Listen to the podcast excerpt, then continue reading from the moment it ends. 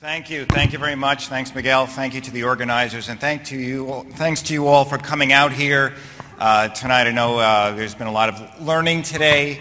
Just so you know, with 2 minutes left in the second quarter, it's Michigan 17, Notre Dame 0. So, I know, right?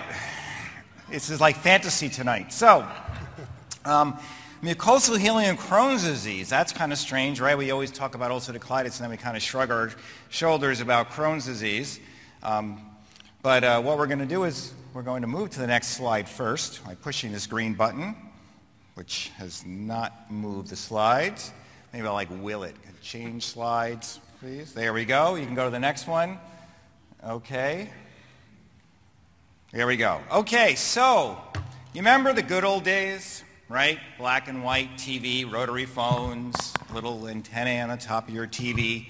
Well, for many years, in Crohn's disease, we actually had goals of therapy that were here. They basically got someone better, induced remission, kept them better, maintained remission, didn't screw up, i.e. prevent complications, right? Make them feel better, quality of life, and then you limit surgery, right? Because the patient's always like, well, surgery's the last option. We're not talking about that right now, but nevertheless, you kind of limited surgery, and that was it.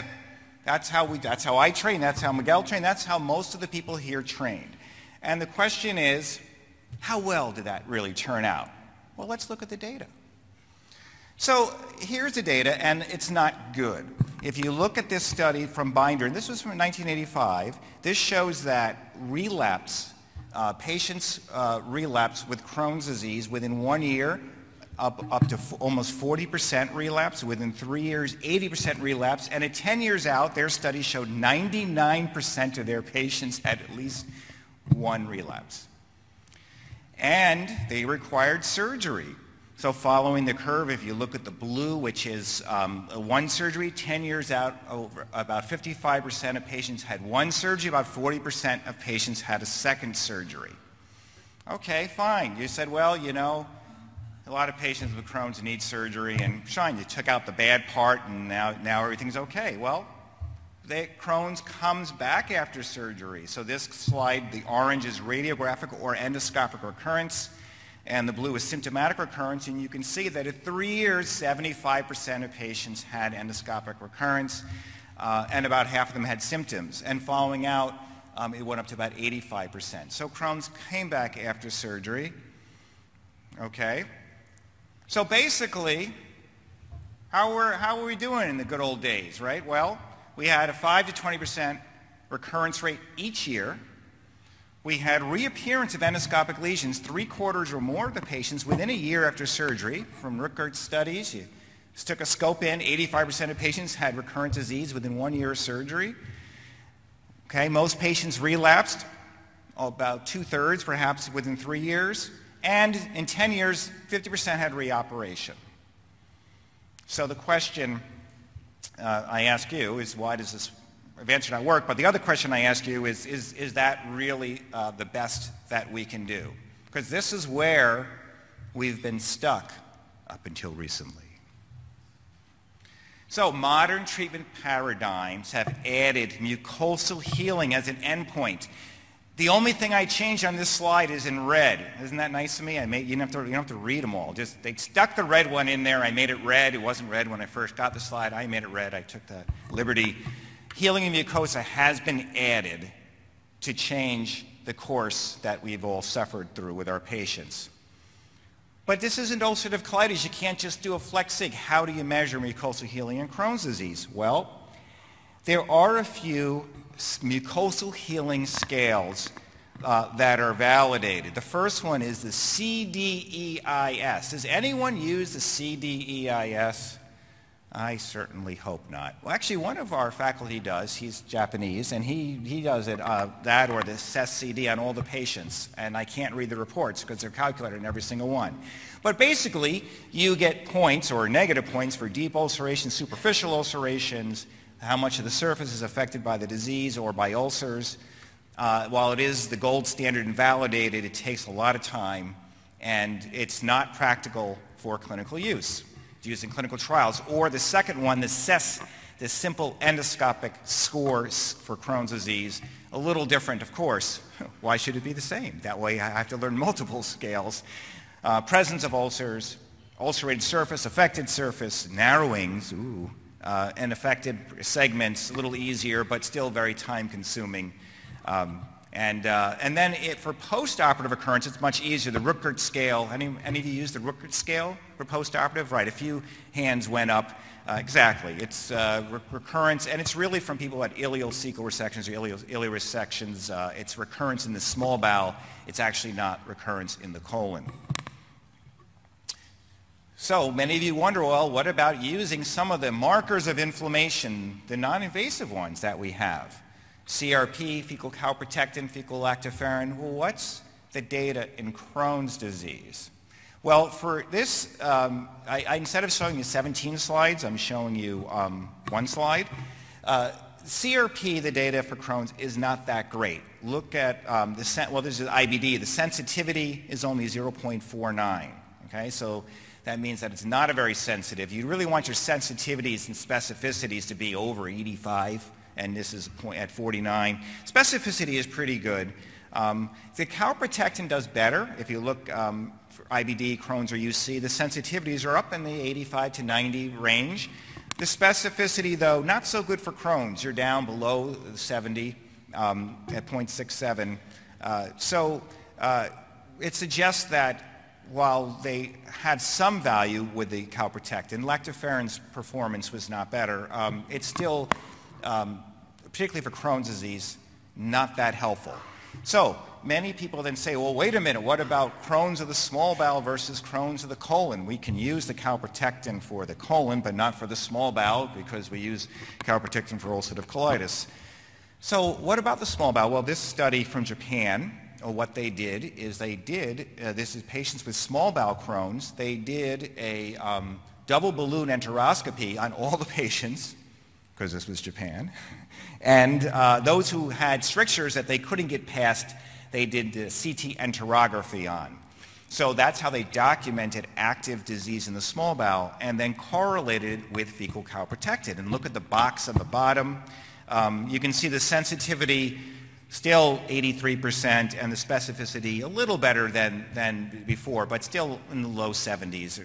So still the fecal calprotectin is not great. So many people challenge us. They say, well, for Crohn's disease, do we really have convincing data that mucosal healing matters? It's not a mucosal disease. It's transmural. And just because your mucosa is healed, maybe that doesn't mean anything. Maybe it does. After all, this isn't ulcerative colitis where it's a mucosal disease. So I got the much harder lecture. You're doing the ulcerative colitis one? Oh, so yeah, the course director gives me the Crohn's one. I got to like stumble through it, you know, and then he's just going to go up there and show pictures on his sigmoidoscopy. He said, oh, look how easy it is. So what about Crohn's? Does healing matter? Well, and this slide is a very famous. So this correlation, this showed the likelihood that I had in college of actually getting a date, and it was very, very poor, okay? What it showed is that the Crohn's disease activity index on the y-axis and the Crohn's disease endoscopic index of severity on the x-axis, very poor correlation. The dots are all over the place. And yeah, I'm still recovering from that. However, we do have some interesting data. This is important. This study was before we had biologics. It was published in 2007, but the data was from before biologics. And what this showed, that if you patients who treated for Crohn's disease and did a colonoscopy, that was about an average about 7 months after starting treatment, those who had mucosal healing within that first year, the top bar, and then you followed out the likelihood of surgery, you can see that over 5 to 6 years, if you had mucosal healing within that first year, only about 10% of you went to surgery 6 years out. But if you didn't have mucosal healing within that first year, you can see the surgical rate was about 30%. So just getting the, within the first year of presenting for a diagnosis, healing the mucosa does show a huge difference. Look at that difference over time with patients requiring surgery. And you could argue that surgery is a good marker for success in Crohn's disease, given the way that Crohn's has been treated. This is a slightly different study. What this looked at is looked at patients who received infliximab therapy, and what you're looking at is sustained clinical benefit. The patients who had infliximab therapy and healed within the first 6 to 7 months or so are in blue. The ones who are in orange did not have mucosal healing. And again, we're looking out now 5, 6, 7 years. Look at the difference between patients who within the first 6 to 12 months healed on infliximab in blue with a sustained clinical benefit versus those who did not heal. So previously I showed you surgery as an endpoint. Now I'm showing you sustained clinical benefit as an endpoint with mucosal healing early making a big difference. Because people say, how do we know a change in the natural course of disease? Look at what the slides are showing you. And in fact, sometimes you'll say, well, what if you're not completely healed? Well, this suggested, the same study, that whether you completely healed or partially healed, you were still a lot better off than no mucosal healing at all. Although some of the other data I'm going to show you suggests that you really want complete mucosal healing. But there were different studies. This is the ACCENT trial. The ACCENT trial was an infliximab versus placebo trial.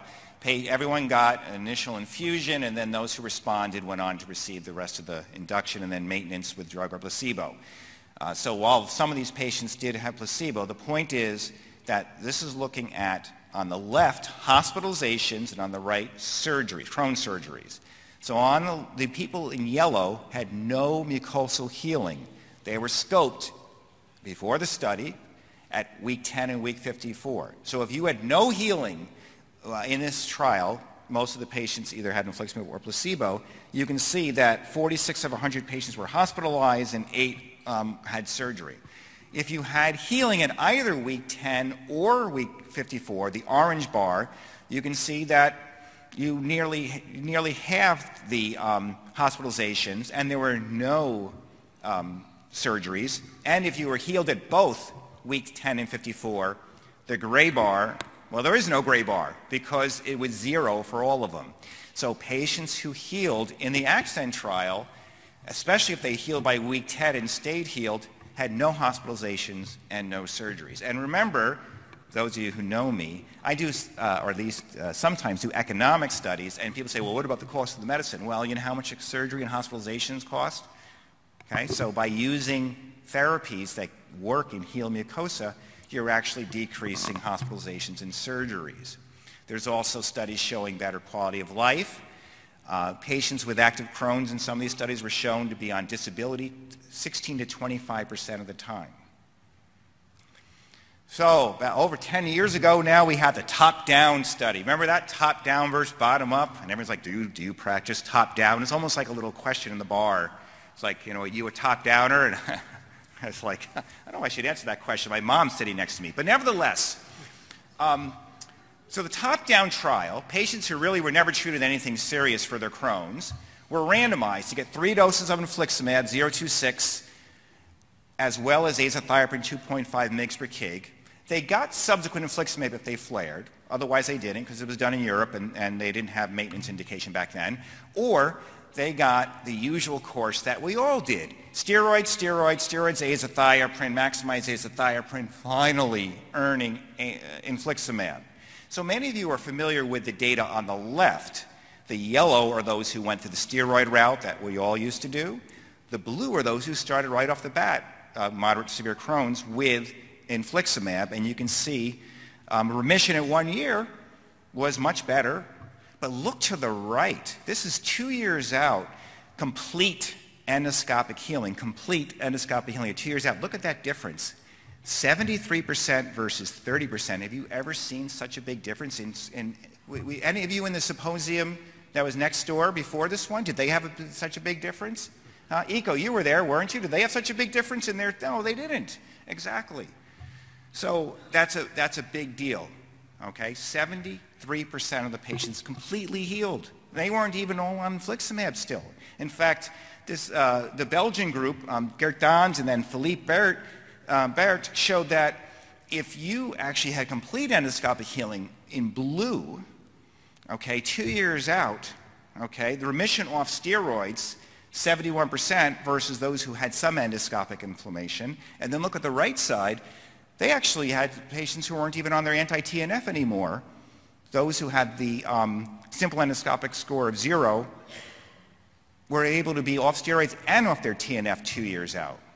Deep remission. So all this suggests that healing the mucosa actually does make a difference in Crohn's.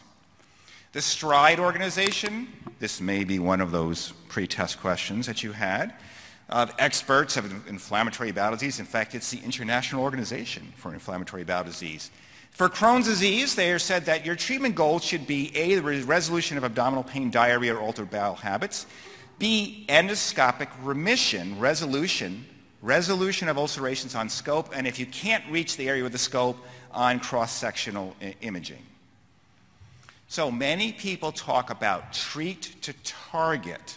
Okay, the target may be different by different diseases, but when you're looking at treat to target in Crohn's disease, you want to choose outcomes that makes a difference, make sure they're objective outcomes, and I gave you examples at the bottom there: endoscopic improvement or healing, histological, radiographic, fecal calprotectin, and C-reactive protein also helpful, but not the top. Now there's a target for those of you who didn't quite understand what that meant. So, in summary, Crohn's disease, particularly, and Miguel's going to talk about ulcerative colitis, if you heal the mucosa, you have less need for steroids, you have lower rates of hospitalizations, lower rate of IBD surgery, there is benefits in, tremendous benefits in disability, quality of life, potential cost savings, and data I did not cover here because this is really more on the ulcerative colitis side, potential decreased risk for colonic dysplasia and colorectal cancer. I'd like to thank Joel Pico and Dave Rubin, who I stole these slides from. Come to Chicago, DDW. Oh, I can't talk about DDW at this meeting. DDW 2020 is in Chicago. Come visit us at the University of Chicago. Thank you very much.